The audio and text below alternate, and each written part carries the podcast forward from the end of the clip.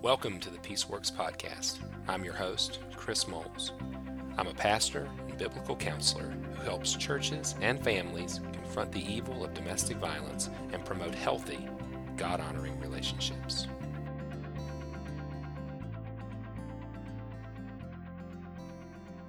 Welcome back to the Peaceworks Podcast, everyone.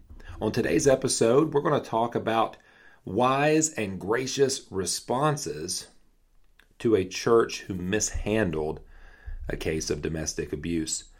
But before we jump into that content today, I want to remind you of all the wonderful things you can be involved in at chrismoles.org.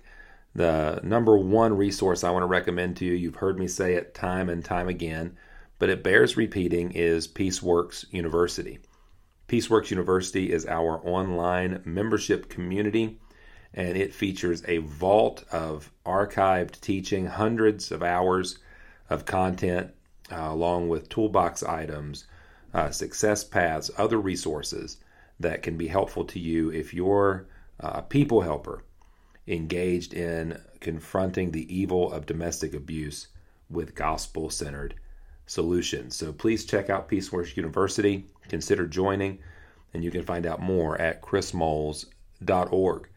Well, today we're going to dive into a listener question. It has a lot of layers to it, but it's something that we come in contact with pretty regularly.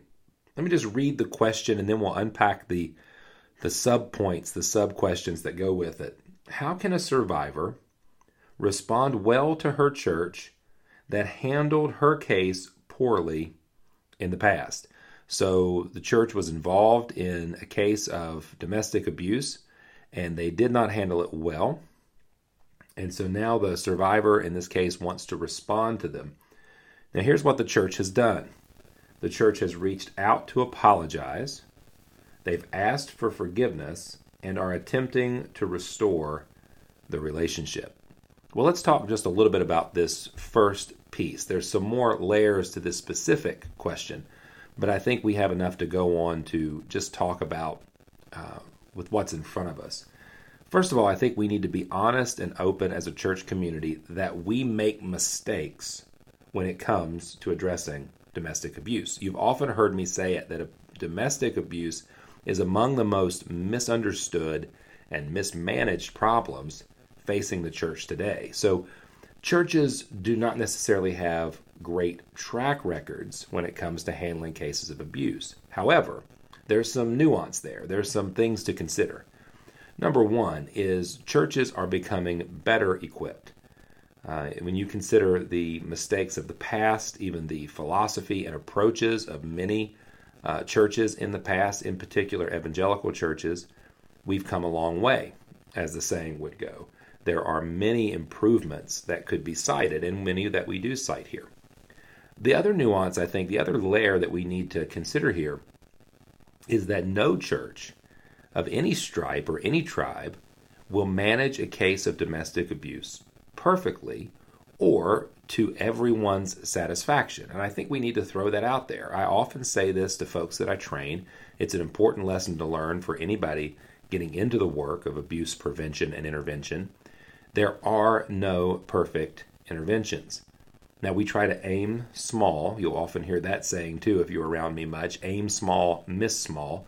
We want to uh, aim small so that our mistakes are mitigated, that we are doing thorough enough work that these mistakes are not um, too catastrophic because we understand that there's going to be missteps. Sometimes, sometimes they are mistakes that could have been avoided.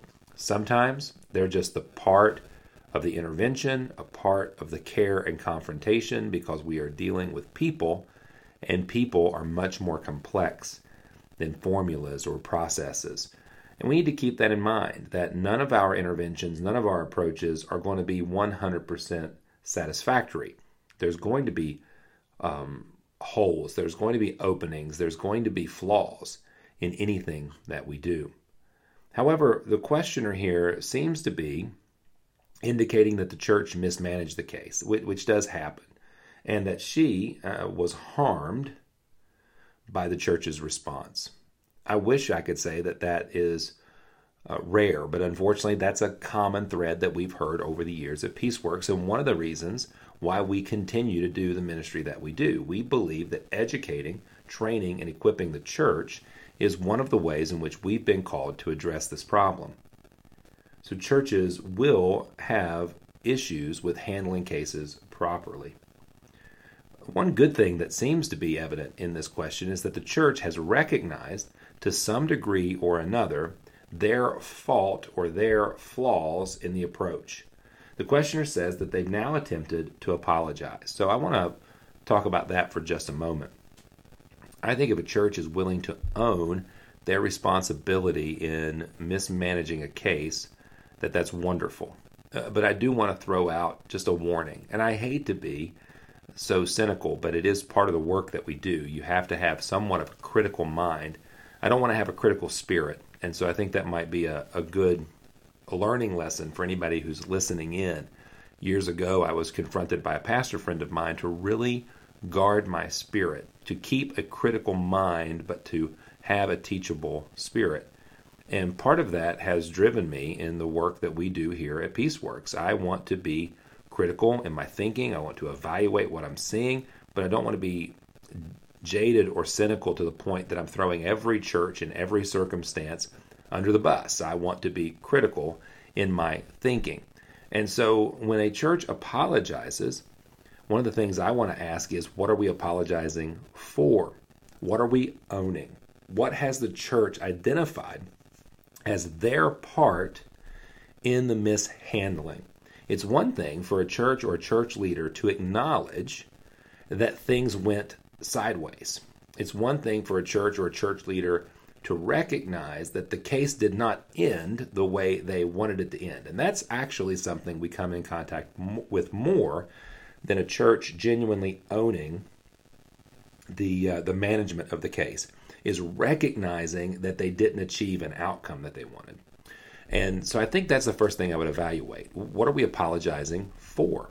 If the church is coming along, and I've seen this many times, and they say, we didn't recognize the dynamics and impact of abuse in your case. We didn't properly listen, document, or gather information.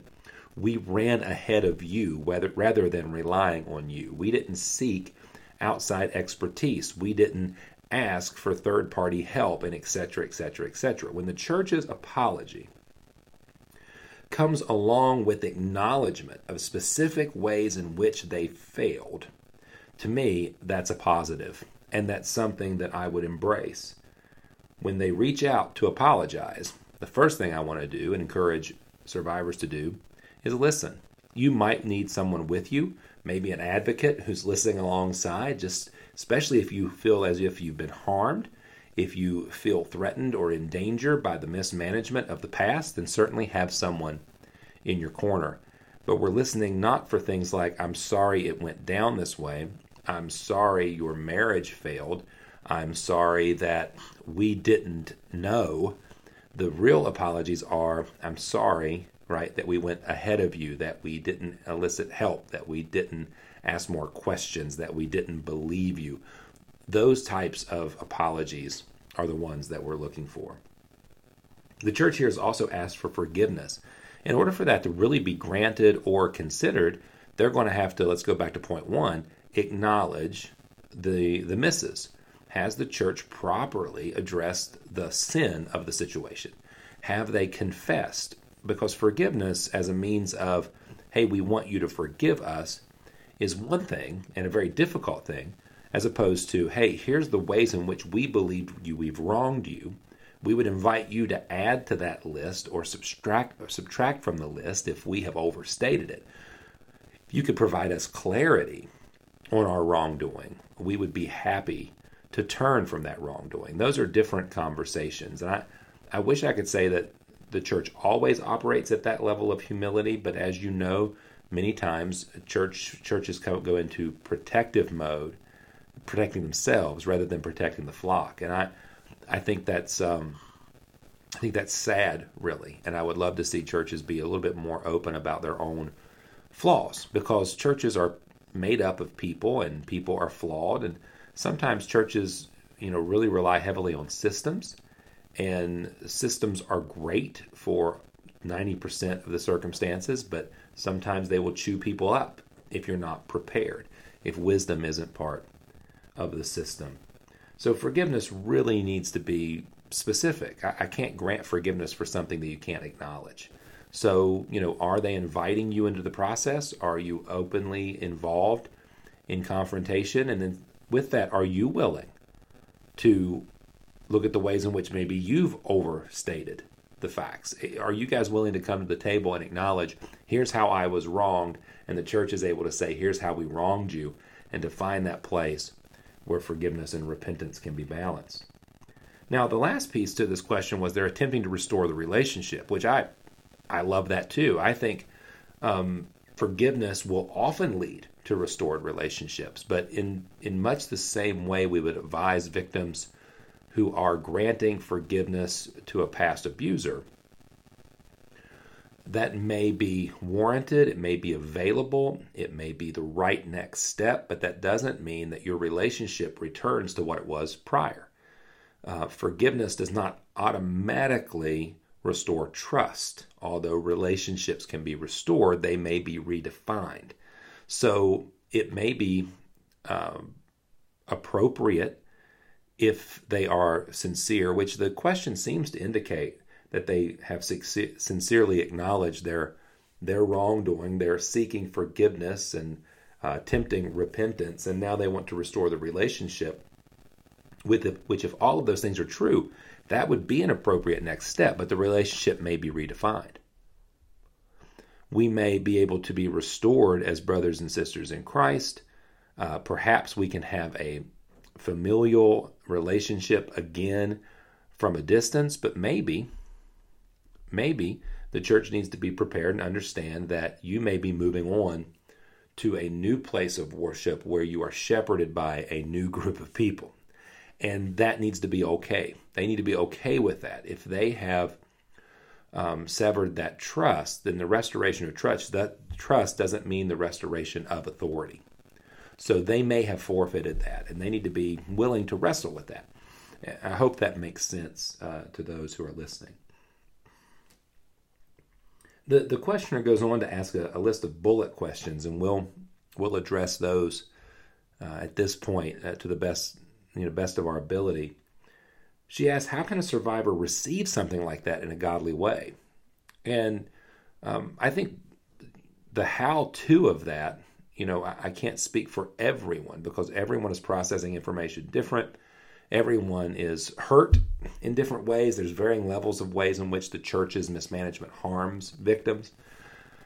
Um, but I guess I would st- I would start with it begins with your relationship with Christ, I think, and your willingness to receive. I often have instructed victims in the past, you know, be prepared to forgive. You may not have the means to forgive because repentance may not be there, and consequences may be the continued result of the other person's sin. Well, much the same way with the church. Are you prepared to forgive? Uh, are you prepared to come to the table and dialogue? That's one of the godly things that I think we can do.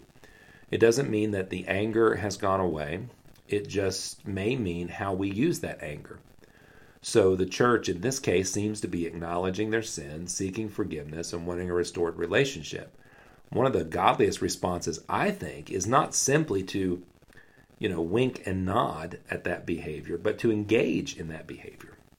To hear the confession, to witness the repentance, to grant the forgiveness when appropriate, and to be involved in the restitution. And what I mean by that is what policies and procedures are you now putting in place because of my case? What training are you now engaging in and seeking because of my case? Does this make sense? You can't go back and manage my case better. You can't go back and fix the wrongs of the past, but what are you now putting in place to prevent the wrongs of the future? And to me, that's one of the precious privileges of a survivor is the ability, when properly healed and finding your identity in Christ and being prepared to move forward, is to engage in institutions like the church um, to whatever degree you're comfortable. for them to understand that their next steps are to change and then to rejoice in that.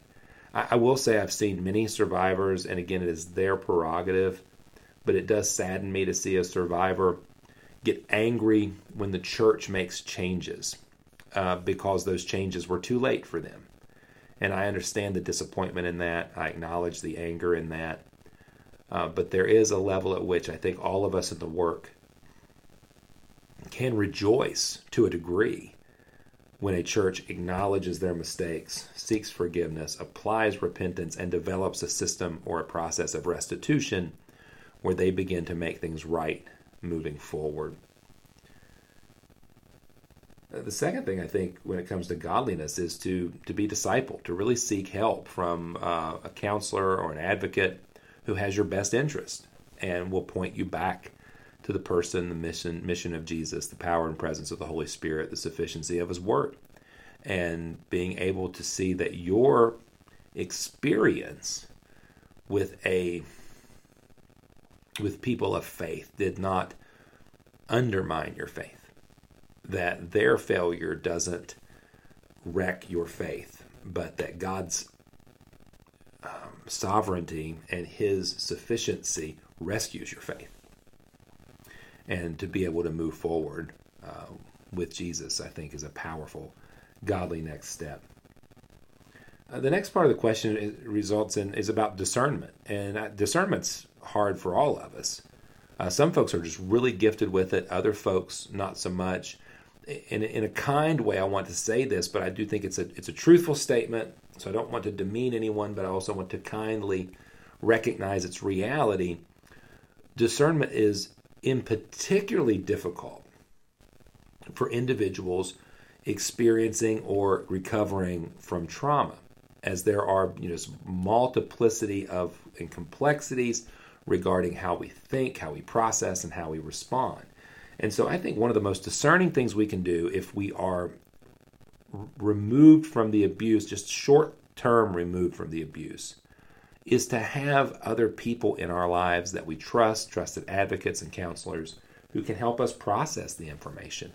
I know that churches often can function like abusers and they see themselves as having done wrong. They want to repair that quickly. They don't want there to be distance between them, they, and their parishioners, so they try to quickly remedy the situation without recognizing that this individual may not be prepared to discern and understand or trust anyone who's talking with them. So, the first layer of discernment is to bring someone along with you to have this information processed with a trusted advocate. Also, be ready to identify, and this is where an advocate can help identify ways in which, like we said in the very first part of the question, the church continues to minimize or misunderstand, acknowledging not the flaws in their approach, but acknowledging the flaws in the outcome. A lot of times churches, well meaning churches, can get so focused on the outcome of intervention that is a restored marriage, a restored family, a you know um, sense of peace as opposed to real peace. They can get so caught up on the outcome that they they fail to see um, their their failure in the process. And what I mean by that is just because the outcome they wanted was not met doesn't mean that the process itself was failure. If safety cannot be met over here in the expectation, then um, there is no clear path. Safety must be established. And so, uh, having someone, you know, an expert or an advocate or a counselor who can walk that, walk through that with them if they're continuing to minimize, because if they continue to minimize, you know, deny or blame, they remain unsafe in that regard.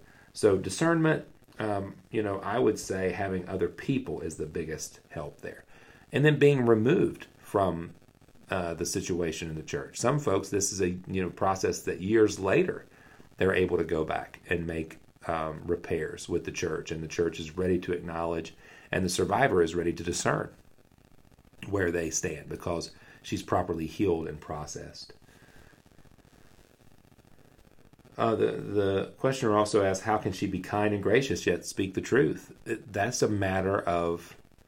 Some people are going to disagree with this, but I think being kind and gracious is a matter of choice um, I think you can be kind, gracious, and truthful, um, even when emotionally you're you're torn. It's not something that's easily done, but I think it's something that's necessarily done. And the, the passage that I often used is Ephesians chapter 4, when Paul's talking about anger. He contrasts six sinful responses of anger with three righteous responses to anger.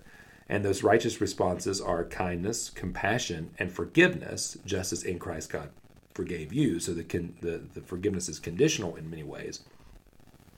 But note that Paul's talking about the context of anger. So in your anger, don't do these six expressions. Don't don't be explosive or brawling or slanderous or malicious or gossipy or or whatever. Right? Don't be that.